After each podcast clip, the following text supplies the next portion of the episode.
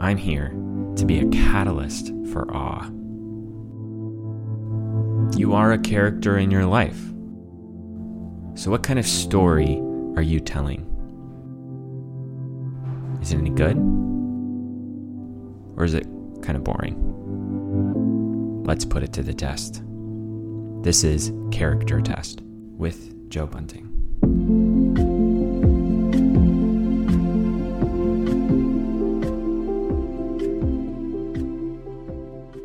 Welcome to Character Test, my podcast about the characters we love and hate in the books we read, the films we watch, and the lives we lead.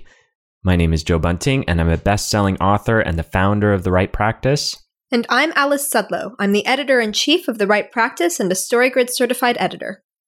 As always, today we're going to start by putting a character to the test. Alice and I look at a character in a book we're reading or film we're watching and ask, is this actually a good character? And also, what can we learn from that character? Which character are we talking about today, Alice? We're talking about Lydia Bennet from Pride and Prejudice by Jane Austen. After that, we're talking to New York Times bestselling author Kristina McMorris.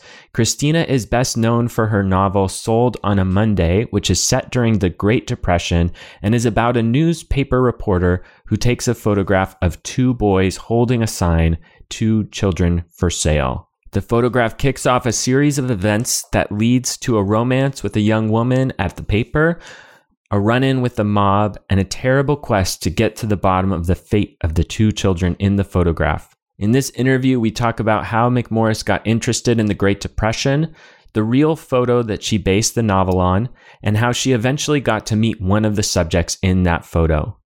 The last part of our show is our character study, where we ask what we can learn in our own lives as we try to live a better story.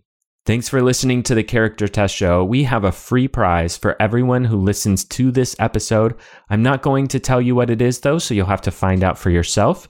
You can get it at charactertestshow.com slash episode 13. Again, go to charactertestshow.com slash episode 13 to get a free prize related to this episode. All right, Alice, it's time for our character test portion of the show. Today, we're examining Lydia Bennet from Pride and Prejudice. So I think most people are familiar with Pride and Prejudice, at least to some degree. Either you've read it dozens of times, like me. I don't think you can say that you've read it multiple dozens of times. I mean, there are very, very, very few books for which I would make this claim.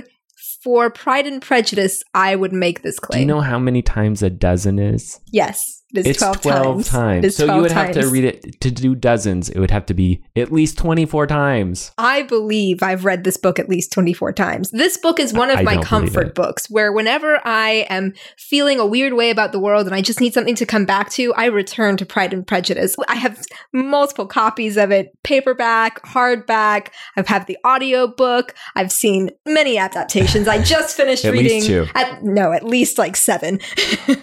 I just finished reading an adaptation of Pride and Prejudice that's set in modern day Pakistan, which is what brought this to mind for me because I love it so much. Well, I like it too, but I don't think that I like it enough to lie and say that I've read it 24 times. I'm not lying here. I can quote along. I've, I've read it. I've listened to the audiobook so many times that I quote along with the audiobook with the inflection that my specific reader has on every line. I hear it in my head. I know it so well. I've also, I mean, I've watched movies. I've read adaptations in books. I've seen Okay. the, sh- Uh, Alice, stage we get play. it. That I've you seen- really like Pride and Prejudice. I do. I have explained it in great detail to friends and family who ask brief questions about the plot and then regret it because I won't stop talking about it. I well, love I Pride and hope we don't regret choosing this character to test. My goal is to make you love Pride and Prejudice so much that now you have to go read it or reread it if you've already read it. So, here's a brief refresher if you haven't immersed yourself in Regency England quite so deeply. So, there are five daughters in the Bennet family. And their mother's goal is to get them all well married off. Jane, the eldest, meets and then loses and then meets again a wealthy, handsome bachelor named Bingley. Elizabeth, the second daughter and the protagonist of the story, meets an even more handsome and even more wealthy bachelor named Darcy. And Lydia, who is the youngest daughter at age 15, meets an even more handsome but far less wealthy and less scrupulous man named Wickham. Now, this book is over 200 years old, so if you haven't read it, you've had your chance to avoid spoilers, and this is going to be a spoiler heavy show. So, I don't think I need to ask this question, but we ask it every week. Why did you choose this character to test? If you couldn't tell. I love Pride and Prejudice a lot. And I think that Jane Austen was a genius author. But also, I think that we talk a lot about protagonists on this show. And I think that Elizabeth is fantastic. And I also really enjoyed hearing Shawn Coyne talk a few episodes ago about what he appreciates about Darcy, which was surprisingly similar to what he appreciates about Hannibal Lecter. Also, a little disturbing. Slightly, yes. But I also wanted to take a look at a side character as well, because stories are made up of a lot of characters, not just a single protagonist. And I wanted to look at what does it look like to create an interesting side character who hopefully passes the test. I feel like I might be showing a little bias here. Am I showing some bias? Not at all. Perfect. All right, let's put Lydia to the test using our four criteria for what makes an interesting character. Starting with her goal, does Lydia have a goal? And what is her goal? She does. Her goal, her biggest, most core goal is just to have fun, to enjoy life without responsibilities. One of the things that she wants to do is to get married because that is what has been set up for her as success in this world. That is how a woman survives in this world. And also, that's where she sees a whole new world of opportunity for fun. She's also, as the fifth daughter, pretty overshadowed by her sisters. And so she wants to, in some way, overshadow them. She would love to get married first. She would love to get married to the best husband. But really, her goal is in every scene, in every part of the story, to have fun and to enjoy life she's pretty competitive about some things that you probably shouldn't be competitive about. She is. It's true. It's true. Who can get married first is perhaps not a healthy race. Right. but who can get married youngest at 15 years old? Mm, also not a healthy race. Also also not ideal. But that's her goal. All right, so that's her goal. Does Lydia have to overcome challenges to accomplish that goal? She does. So, like I just said, she's the youngest daughter, and that means more than just that she's overshadowed by her sisters, she's got a lot of societal structures that dictate how she can operate in this world. And they all do, but as the youngest daughter, she is technically not supposed to get married or even to go out into social gatherings until her older sisters are married first. And at the rate they're going, that's going to take a really long time. So she has these societal structures that have dictated for her a place that feels really limiting. She does not allow herself to be bound by those limits. Uh, she goes to balls, she flirts with men, and she even spoiler alert, but I warned you, gets married before any of her sisters do, so she wins that competition. But she does that all with this disdainful gaze from the broader society. And I would also say that her greatest obstacle isn't a conscious external roadblock that you can view and, and see and that she could identify as an obstacle to her goals, like this dictate that she shouldn't be going to balls until her sisters are married is a an obvious obstacle for her. But her greatest obstacle really is this major problem for her long term good, even though it's not tangible. It's that her parents are honestly pretty negligent and indulgent with her, and they haven't set her very good boundaries or encouraged her growth in healthy ways. And so she has this flagrant disregard for the advice of mentors around her, and she kind of exists with this sense that her life has no consequences, that she can pursue fun without consequence. And sure, the societal structures that all these women are navigating through are pretty oppressive, but the ways that Elizabeth and Jane and her Aunt Gardiner try to guide her are meant for her own good and protection, and because she's not willing or able to see that, she puts herself into risky situations. So that's interesting. Good characters make decisions. Does Lydia make decisions? And can you point to one of them? She does, and I'm going to pull right from the end of the book here. Lydia decides to go on holiday to Brighton with a friend, unsupervised by her family. And while she's there, she decides to elope with Wickham, which is the big critical decision that she makes in this book. She doesn't know when she makes that decision that he's a bad egg and he has no intention of marrying her and he has every intention of taking advantage of her and then tossing her aside. But even without her having that insight into his character, she does know that she's making a decision that has the potential to be ruinous for herself and for her entire family. She's willing to put her own pursuit of fun and present enjoyment over any long term view of the world and any care for what's best for the people around her, because she has this sense of her life having no consequences. And I honestly don't get the impression that she particularly deeply cares about the consequences it could have for her sisters and for her family. She might be maybe a half step more aware of what those consequences could be, but not so aware that she really cares. Okay, so I think we can agree that she makes decisions, but I think you have set yourself up a big challenge here, Alice because our last question is Lydia a character who is empathizable? I honestly, I would argue yes. I think that Lydia makes a slew of dumb choices, and I think that she's definitely intended to be a cautionary tale. I think she's this warning of what happens when you pursue your own pleasure and you won't listen to wise advice and you completely sacrifice all the social structures around you. Darcy does eventually make Wickham marry her, but even in that, we all know she's not headed for a happy ending long term. I think that maybe optimistically, I could envision five years of deluding herself into a happy marriage. But we know that any longer than that, and she's really not going to be in a happy situation. But all that said, I think we can still empathize with her. Because who hasn't made some dumb choices, especially at age 15? Who hasn't felt overshadowed by someone around them and wanted to prove themselves in some way and maybe become competitive about some things that weren't ever meant to be competitive. Who hasn't wanted to sometimes just throw all decorum aside and ignore social structures and just have fun? I think that she's not a character we would necessarily want to be, and she's probably not a character that we would want to be close friends with. Maybe she's the character we want to have around at a party and then not have to spend much time with after that.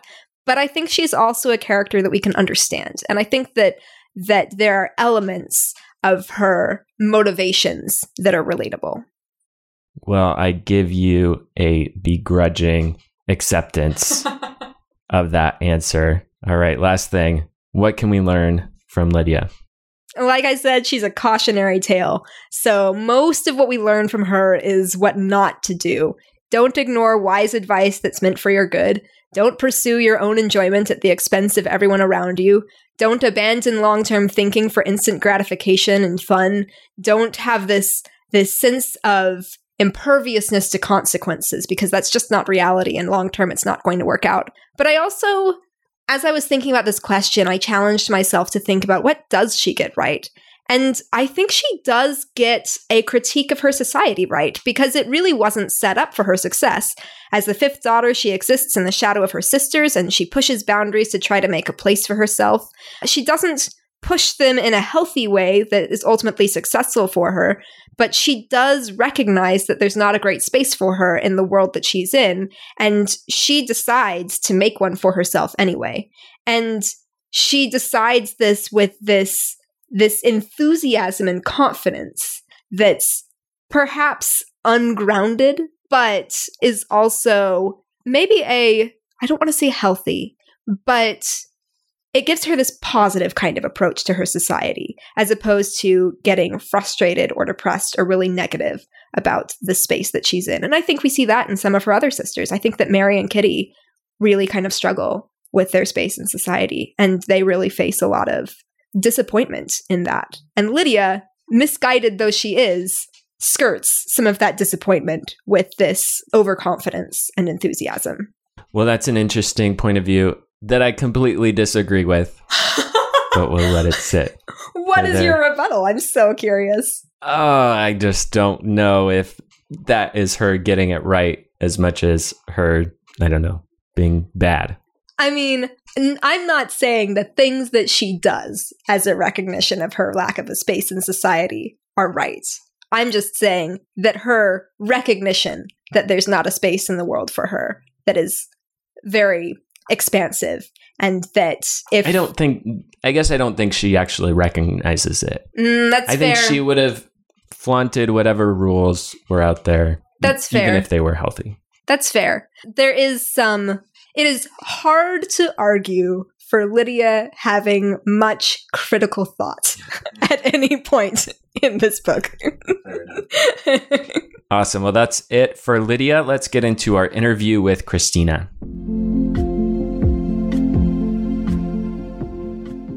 All right, welcome to the Character Test Show, Kristina. Thanks for talking with us today. Hi, thank you so much for having me. So, I'd love to start with a section from your novel, Sold on a Monday. And I believe that this novel was on the New York Times bestsellers list for 20 straight weeks. Is that right? It is, which has been absolutely surreal. Yes. Yeah, that's just crazy. But maybe you could start just by reading that section from your novel. Sure thing. So, the section that uh, I would love to read is from the very beginning of the book, obviously, a good place to start. This is chapter one. It was their eyes that first drew Ellis in. Seated on the front porch of a weathered gray farmhouse, among the few homes lining the road surrounded by hay hayfields, two boys were pitching pebbles at a tin can. Ages six and eight at most, they wore no shoes or shirts, only patched overalls expo- exposing much of their fair skin tinted by grime and summer sun. The two had to be brothers. With their lean frames and scraggly copper hair, they looked like the same kid at different stages of life. Another drop of sweat slid from Ellis's fedora, down his neck, into his starched collar. Even without his suit jacket, his whole shirt clung from the damp humidity. He moved closer to the house and raised his camera, Natural scenic shots were his usual hobby, but he adjusted the lens to bring the kids into focus. With them came a sign a raw wooden slat with jagged edges. It bowed slightly against the porch, as if reclining under the weight of the afternoon heat. The offer it bore, scrawled in chalk, didn't fully register until Ellis snapped the photo. Two children for sale. There you go. There we and go. It's a great place to start. You can tell I just kind of got up over here on the West Coast. My mouth is still trying to work. no, it's great.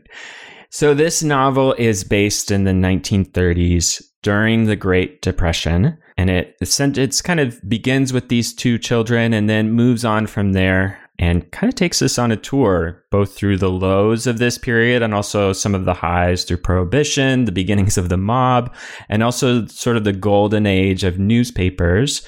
Can you talk about what fascinates you about this period and why you chose to base your story in it?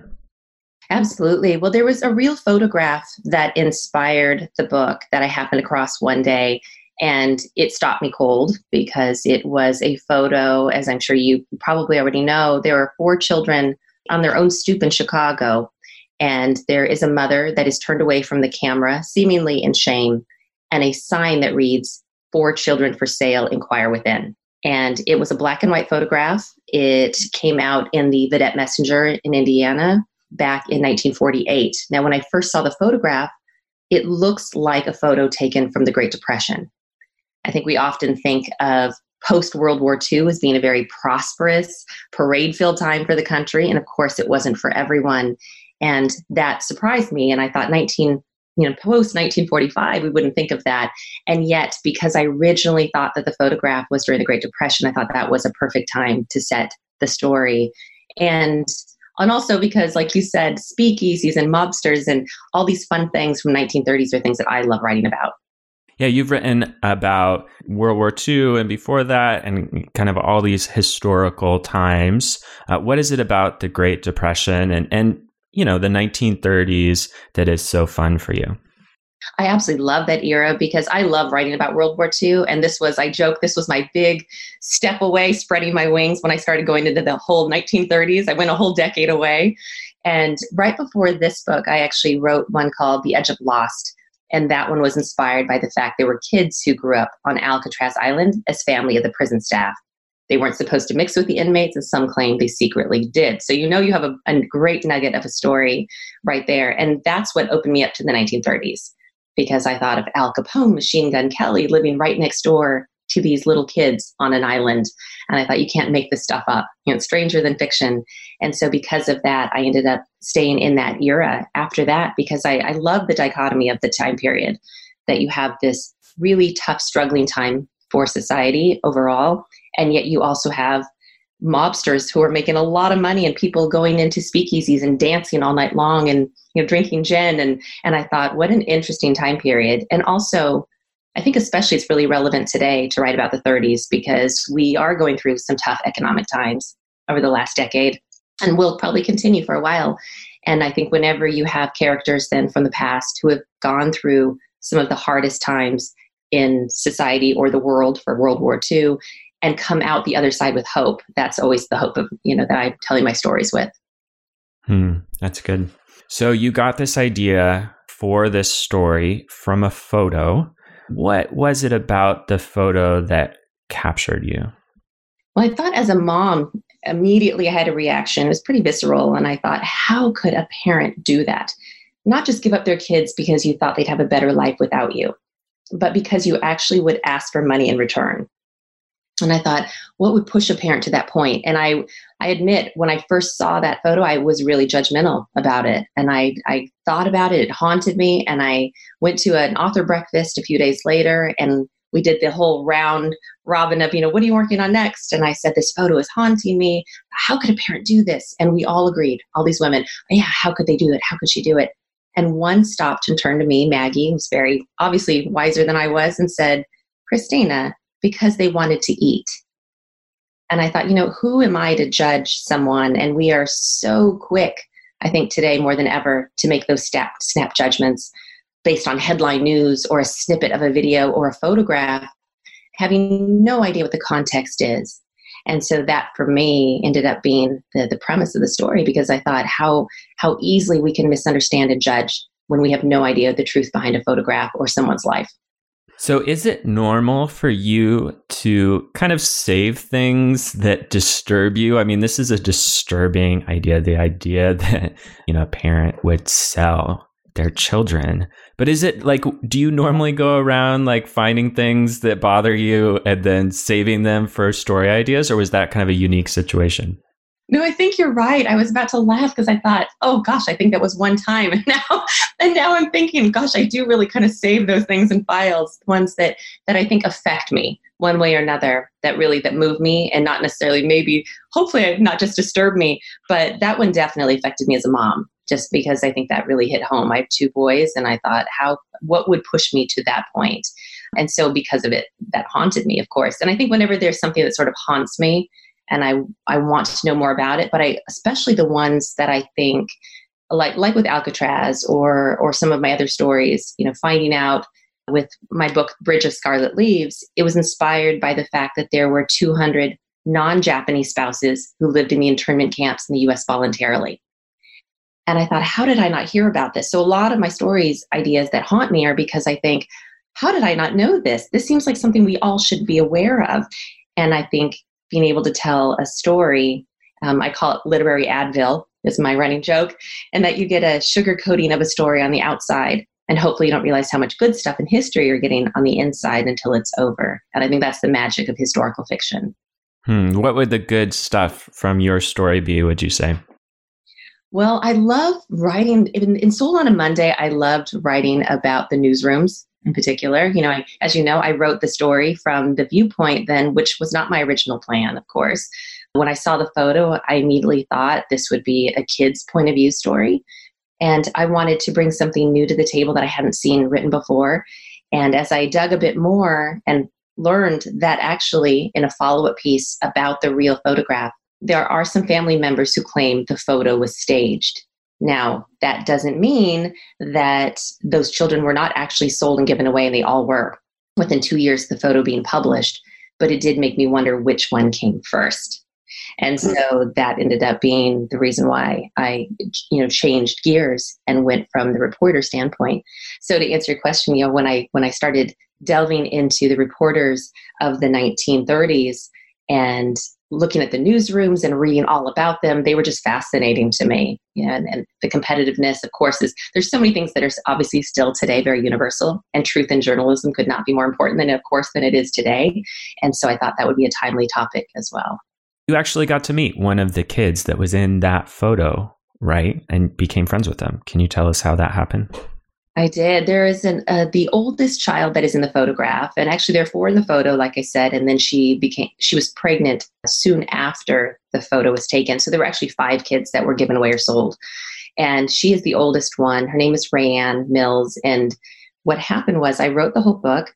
I thought a lot about reaching out to her, and I was asked by then reporters, you know, have you reached out to the family? And I thought I wanted to, of course, but then you think it's not always the, the phone call that everyone wants to get. You know, hi, I'm an author and I saw your terrible tragic photo and I wrote a book about it. and I thought, you know, and it is fictional. It's not them, it's not their story. And so I didn't want that to be confused. So eventually, before the book came out, I thought I really do want to reach out. So I did. And I didn't know what I would get, or she didn't respond. I found her immediately on Facebook. She was the only name that came up. It was amazing. It was like we, we were we were definitely meant to meet and we became instant friends. And she asked me if she could fondly call it our book. And i said of course you can ray. It's our book. And then we actually got to meet on the today show just last fall in person for the very first time which is pretty magical. And i will tell you the part of why we went on the show and what really helped propel our friendship was that on that very first phone call she did share that she was sold for a total of $2 so that her mother could play bingo now, it, it is not the compassionate story that I thought that I was hoping actually to uncover, but it is the truth of her story.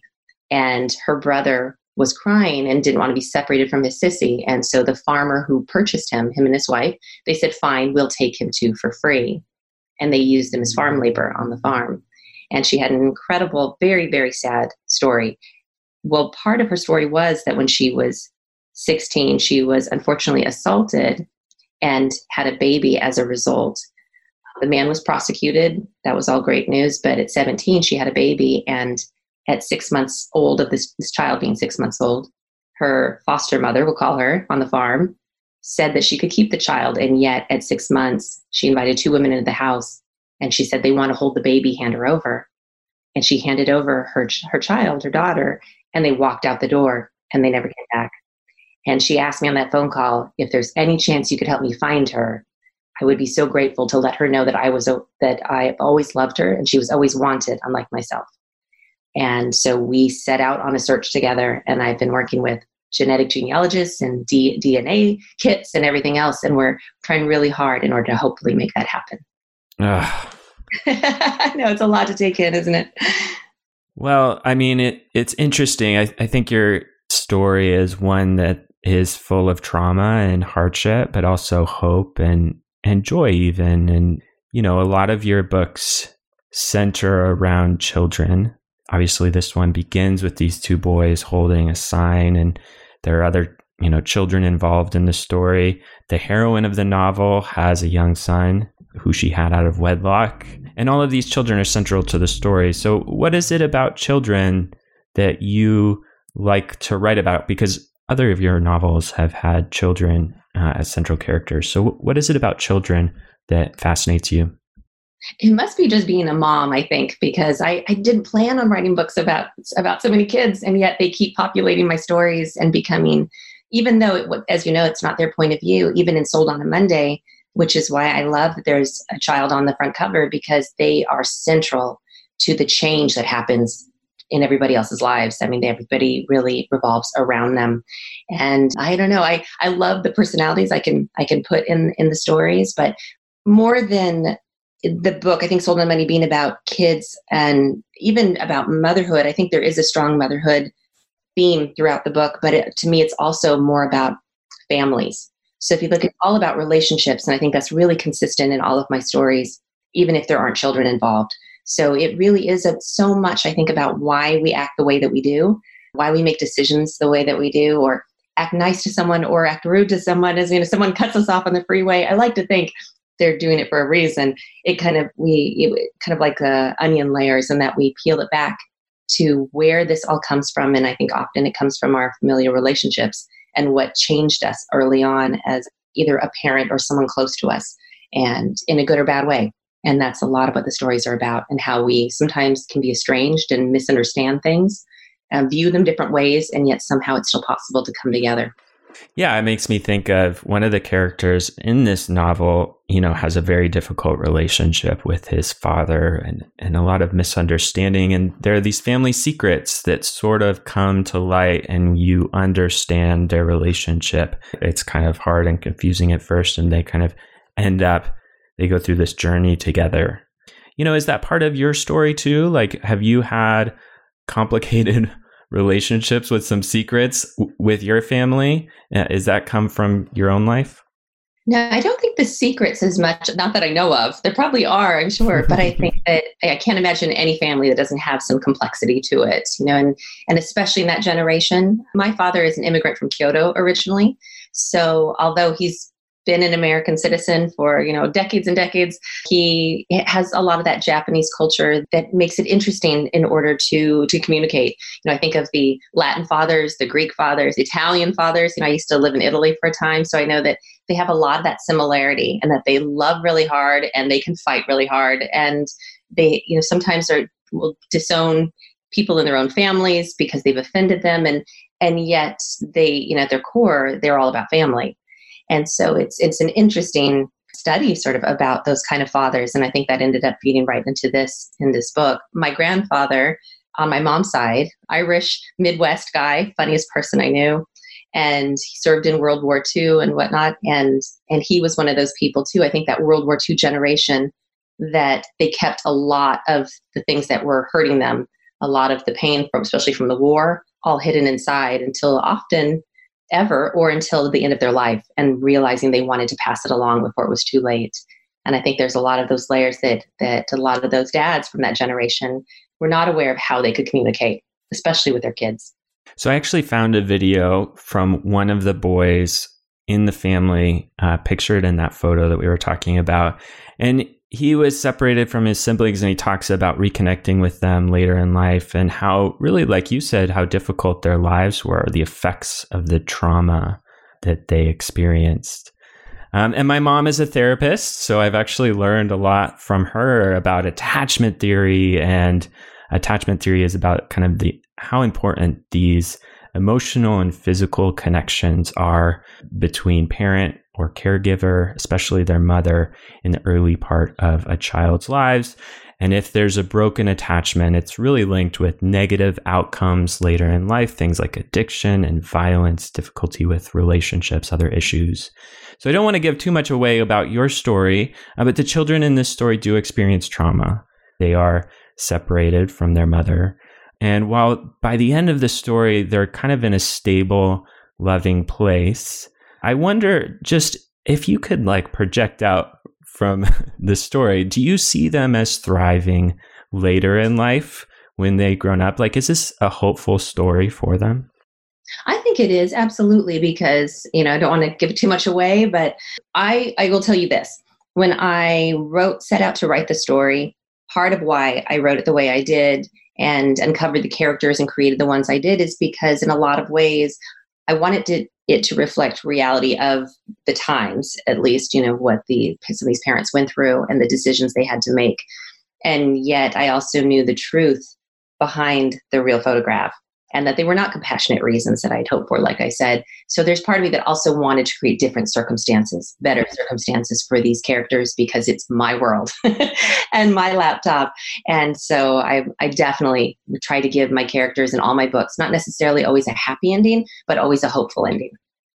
I've heard you say that when you have a, a story that has a happy ending, you only give it to them because the characters have worked so hard for it. Can you tell me more about that? Absolutely. Oh, you did your homework. Yes. Oh, I got to be careful what I put out there. So, yeah, no, I definitely, you know, often I, I'll talk to high schools or creative writing classes. And one of the things that I often share is that two things. One is that I will only give a character a truly happy ending if it's because they worked so dang hard for it. And it, the only right thing to do for the reader, I think, and myself and that character is to give them some kind of satisfying ending because they've earned it, not just because luck of the draw, you know, and, and yay, everything worked out great, even though they went through very little hardship. So if they get it, it's because they worked really hard for it. The other thing I do throughout my stories often is that, and you'll see that in The Edge of Lost, for example, a very good example is that I, because I teach that one very often, and it is that if I give a character something that they really want early on, they, something they think they want, it's probably because I'm going to take it away pretty soon. And having something and then losing it, of course, as we all know, is almost worse, very often worse than never having it at all. And now they know what that loss is like. I'm not always nice to my characters, but we're not supposed to be, right? no, I love that. I think that points to exactly what makes good stories characters who have worked hard for their happy ending and they don't always get it, right? But they have to work. But I'm wondering if you think that's true for life too. I mean, is that always true in life? I mean, you can work hard for things and not always get it. But yeah, I'm just curious what your thoughts on that. Yeah, absolutely. I definitely believe in that. And I think it's always really important to be shooting for a goal or envision something that you do want and be okay when the course of life takes you in a different direction. But you never would have. It's kind of that, you know, broke, you know, broken road and, you know, unanswered prayers idea and that and that sometimes you don't get what you want, but you look back and think, oh my goodness, thank goodness I didn't. I, I, often think that. I look back and think, oh wow. For example, on a much smaller scale, of course, would be, you know, my first book, Letters from Home which was inspired by my grandparents' World War II courtship letters. It was a true labor of love, and I wrote this terrible, terrible first draft that my mother loved, as they all should, and going through many, many drafts and getting rejections for, for that, and getting very close though to selling. Went to acquisitions with a large publishing house, first book out of the gate, and thank goodness it did not sell. I ended up mm-hmm. putting it in a drawer, working on something else, coming back to it and learning more and being able to put a better craft spin on that book and telling it in a better way. And then the book sold right away. And I was so glad that that earlier draft had not sold. And yet I wished for anything that it would, you know, at the time. And now I look back and think, oh, thank goodness for myself and those poor readers that would have had to endure that early draft. So sometimes, you know, that I never plan to be a writer either. And that's one thing that, you know, so strange and shocking that I'm in this spot. I'll talk to people like you is because I was barely a reader 12 years ago. And I do not say that as a recommendation or with any amount of pride but I've always been a storyteller and I learned to tell it in a different form. You know, I was I grew up in the film industry, so I learned how to then put it on paper in such a way that hopefully the reader would see something close to the same movie in my head as I was seeing. And so that's that's actually, you know, one of those things that I look back and think, you know, I never would have thought that I'd be a writer. It wasn't anything I would have ever planned on. And yet I'm so grateful for those little chance encounters that happen that we think that, that completely alter our lives. This episode is brought to you by The Write Practice Pro. The Write Practice Pro is an amazing community of creative writers where you can post your writing, get feedback on it, and figure out how to turn your writing into beautiful, award winning books, short stories, or novels. I personally post my own writing to this community to get feedback. And if you have any interest in becoming a published, award winning writer, you should too. The Write Practice Pro is for anyone writing a book, novel, short story, or poem, or anyone who just wants to improve their creative writing. If you want to become a better writer, getting good feedback is something you must invest in. And the Write Practice Pro is the best place to get it. You can sign up for the Write Practice Pro at thewritepractice.com slash join.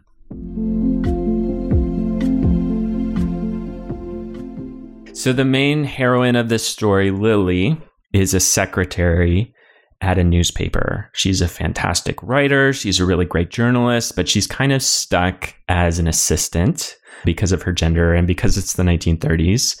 There's this amazing scene later in the story where she's kind of been dismissed a couple of times by her boss when she's asked to write. But then she pitches this idea to write a column and her editor can't say no and she's offered this job finally kind of overcoming all the bias against her and obviously gender roles have loosened since the 1930s but the publishing industry has something of a reputation as a place that favors male authors. This is your fifth novel. You've been publishing books since 2001, right? And 12 years, like you said, as a novelist.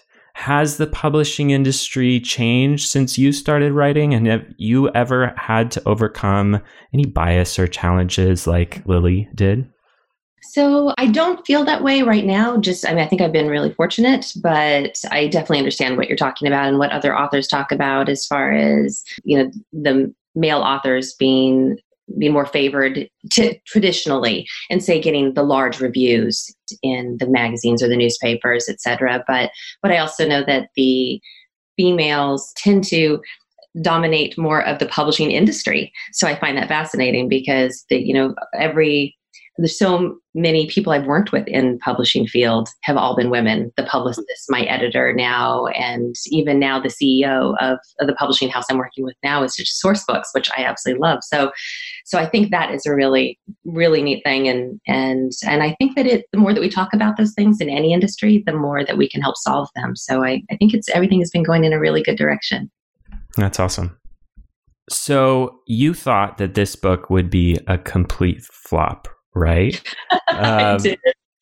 And then it was on the New York Times bestsellers list for five months, which is insane. It blew up. But you got a review before it came out that was kind of critical of this story, and you were 100% sure that it was going to be a huge mistake. Can you talk about that?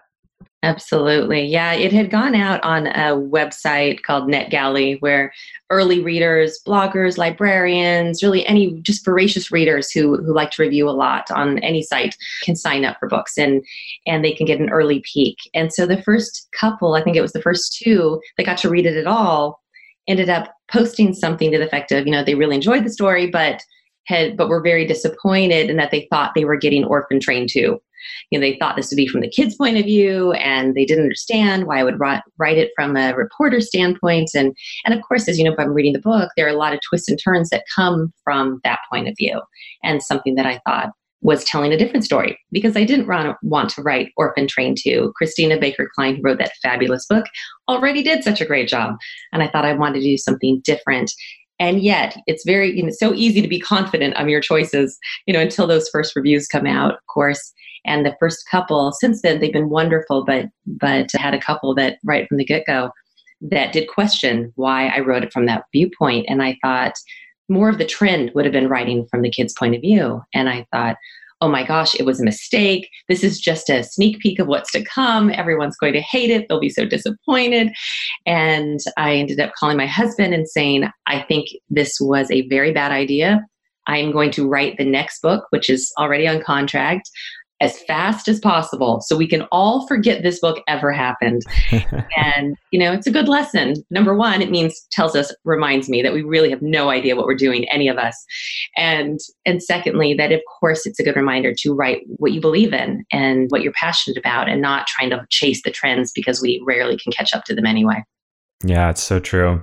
Well, I love this book. And I remember kind of two thirds of the way through thinking like this guy has to end soon. Like we're kind of getting toward some great solutions. Everyone's going to be happy. And then it just like totally goes off the rails and the mob gets involved and it looks like everything is going to be ruined. And I, it was just so exciting. Kind of like took it up a, another level.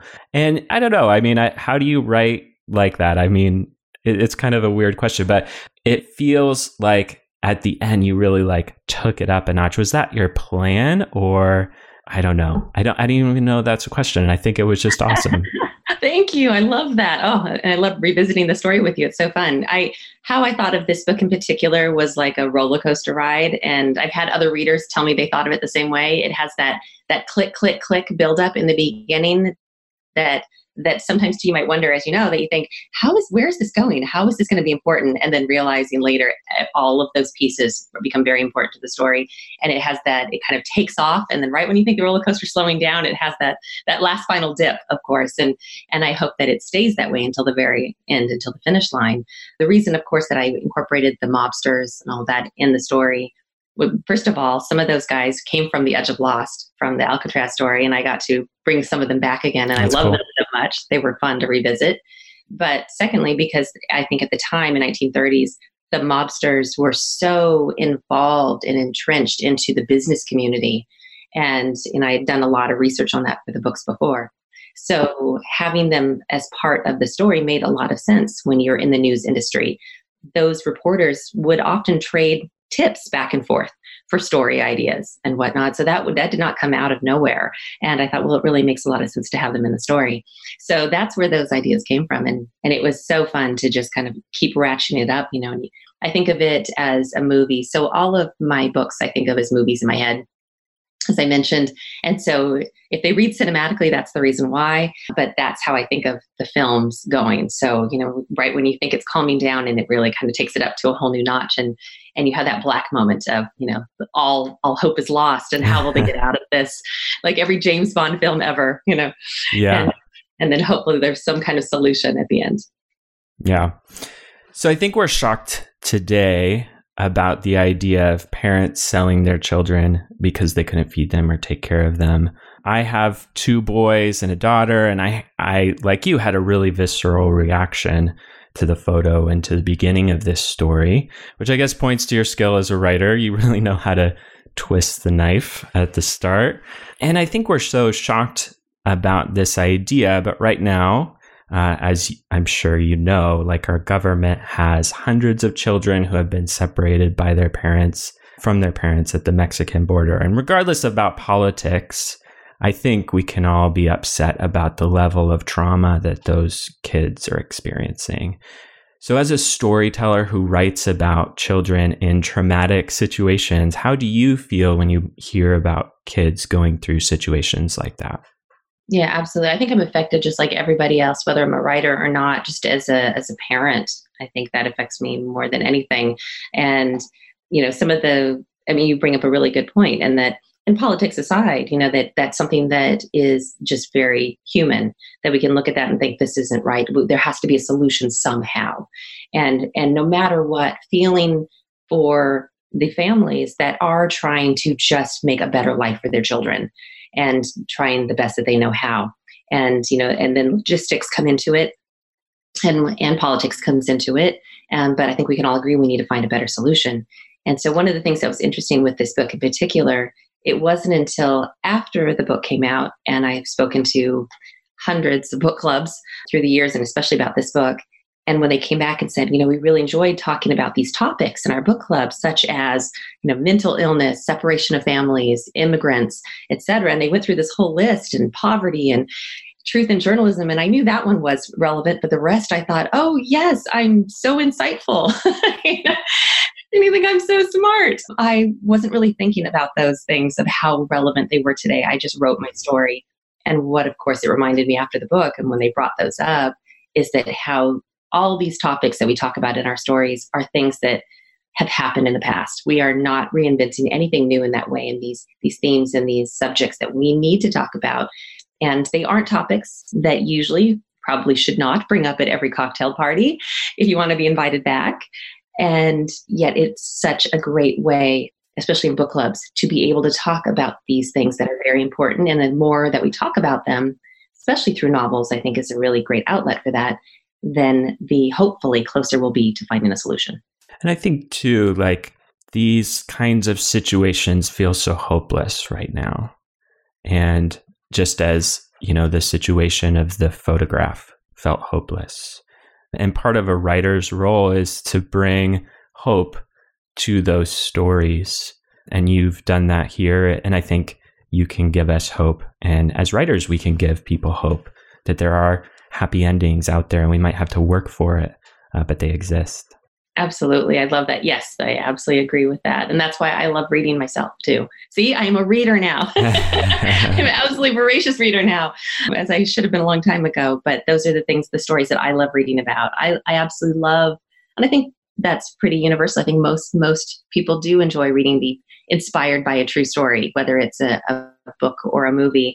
And very often, those are ones that at the end come out with so much hope and overcoming obstacles they thought that they couldn't possibly overcome. And I think that really touches a lot of us. The reason why we're drawn to those movies and those books is because we can see ourselves going through different circumstances and we have that hope. Otherwise, um, it's very, very difficult to overcome them. Yeah, so true. So, last question What is your favorite character from a novel or a film? Oh goodness, from from mine or anyone's? Anyone's. Oh goodness, that is a hard question. Oh, let's see here. Now, okay, I will say the first one that comes to mind because obviously there are yeah. there are so many. Uh, I will say favorite character from. Did you say a book or a movie, or you say just a book? Item. Uh, probably, and this is just fresh in mind because my my youngest son and I uh, love reading together, but we also love watching movies together. And uh, we just recently rewatched uh, the Hunger Games series, and so because of that, I would have to say Katniss. Yeah, she's she's one of my favorites. That's awesome. What is it about Katniss that you love? So I think she reflects a lot of the characters I like to write about. You know, she's one of those people that is is fighting for something that is very personal, that is her family, and so it has a lot of those familial roots, and and is the ordinary person put in extraordinary circumstances and going against impossible odds, and yet somehow comes out on the other side and doing it in the right way. You know, because obviously, you know, get pretty ugly in order to to get to the finish line, which a lot of the characters in that series do. And she's not one of them, someone who has integrity and a moral, a strong moral compass. I love it. Well, thank you so much, Kristina. Sold on a Monday is available on Amazon, Barnes and Noble, wherever books are sold. Uh, you can also follow Kristina on Facebook and Twitter and look for Kristina Mor- McMorris, Kristina with a K. Thank you so much, Kristina. Thank you so much. This was so fun. It was fun. Thanks.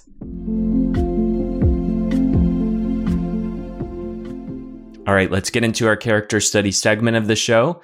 This is where we ask what we can learn from Kristina's story and apply to our own lives as we try to live a better story. All right, Alice, what was your takeaway? I loved that line that she said when she was discussing how she thinks about characters and creates characters, where she said, I only give a character a true happy ending if they worked so dang hard for it, that they really have to earn it. I think that in stories, that makes stories interesting and that makes stories feel satisfying that characters have worked for their happy endings and have not just fallen into them. And as she was saying that, I started thinking about my own life too and what areas in my life am I working hard for happy endings? And in what areas am I not working hard for happy endings, but just hoping that happy endings are on their way regardless of my effort. yeah, no, I totally relate to that. And I would say that that's my major takeaway too from this story. I mean, the character in this story has to do some very uncomfortable things, uh, very sleep depriving things, some things that would make me feel very uncomfortable. And I mean, he does earn it. The heroine of the novel earns it too. But I guess you know, that question of like, what am I doing? How am I working hard? What kind of discomfort, what courageous decisions am I making to get a happy ending? I think that's an important question. Are we fighting for our happy endings, or are we kind of just allowing ourselves to go with the flow and live in the status quo? Like, are we going to fight for it and kind of endure those hard things? Yeah, like that concept of working for a happy ending, of choosing to challenge yourself, to push yourself, to put yourself in uncomfortable spaces, uncomfortable situations in order to get to a happy ending because it's not just going to fall into your lap. I think that that was really honestly inspiring to me and kind of encouraging when I think about some of the spaces where that's true in my own life. Yeah. What was your takeaway? Well, I mean, that was my main one. You stole it from me as usual. but I also like what she said about how if she, if a character got what he or she wanted early in the story, she would make sure to take that thing away. And I think that's a powerful thing. I mean, I, I think we have all seen examples of that happen in our lives and in, you know, the world. And it's just like, you know, a, a danger of early success. It can make you feel like you don't have to work for things. You don't have to put in that hard work for your happy ending. Yeah, it makes me think of um, Stephen Sondheim musicals of uh, for instance, Into the Woods, where the first half, it's all this fairy tale kind of storytelling, and the first act is all of the things go well and they get their happy ending and everything's perfect. And then I started thinking halfway through, where's the story going to go? Oh, the second act is when it turns everything upside down and it reveals, oh, all these things that you thought you wanted, all these things that were good, either they're getting taken away or they're getting twisted around or you're having consequences that come with them so that everything is not perfect and lovely because you've gotten everything you wanted. Yeah. This is a secret about storytelling, by the way. If everything is going right for the character, if they're having the best day of their lives in a film or a book, just get ready for like something to go spectacularly wrong uh, because writers and screenwriters storytellers always use that technique of like pulling the rug out from under characters. Absolutely unless that happens on the very last page, right. then something or someone is in danger. so that's your character test challenge. Think of one hard thing you're going to do this week to get your happy ending. Then send it to us at charactertestshow at gmail com so we can hear what it is. And that's it. That's our show. Thanks to Pictures of the Floating World for our theme music. Don't forget to go to charactertestshow.com slash episode 13 for your free prize. Have a great week, everyone.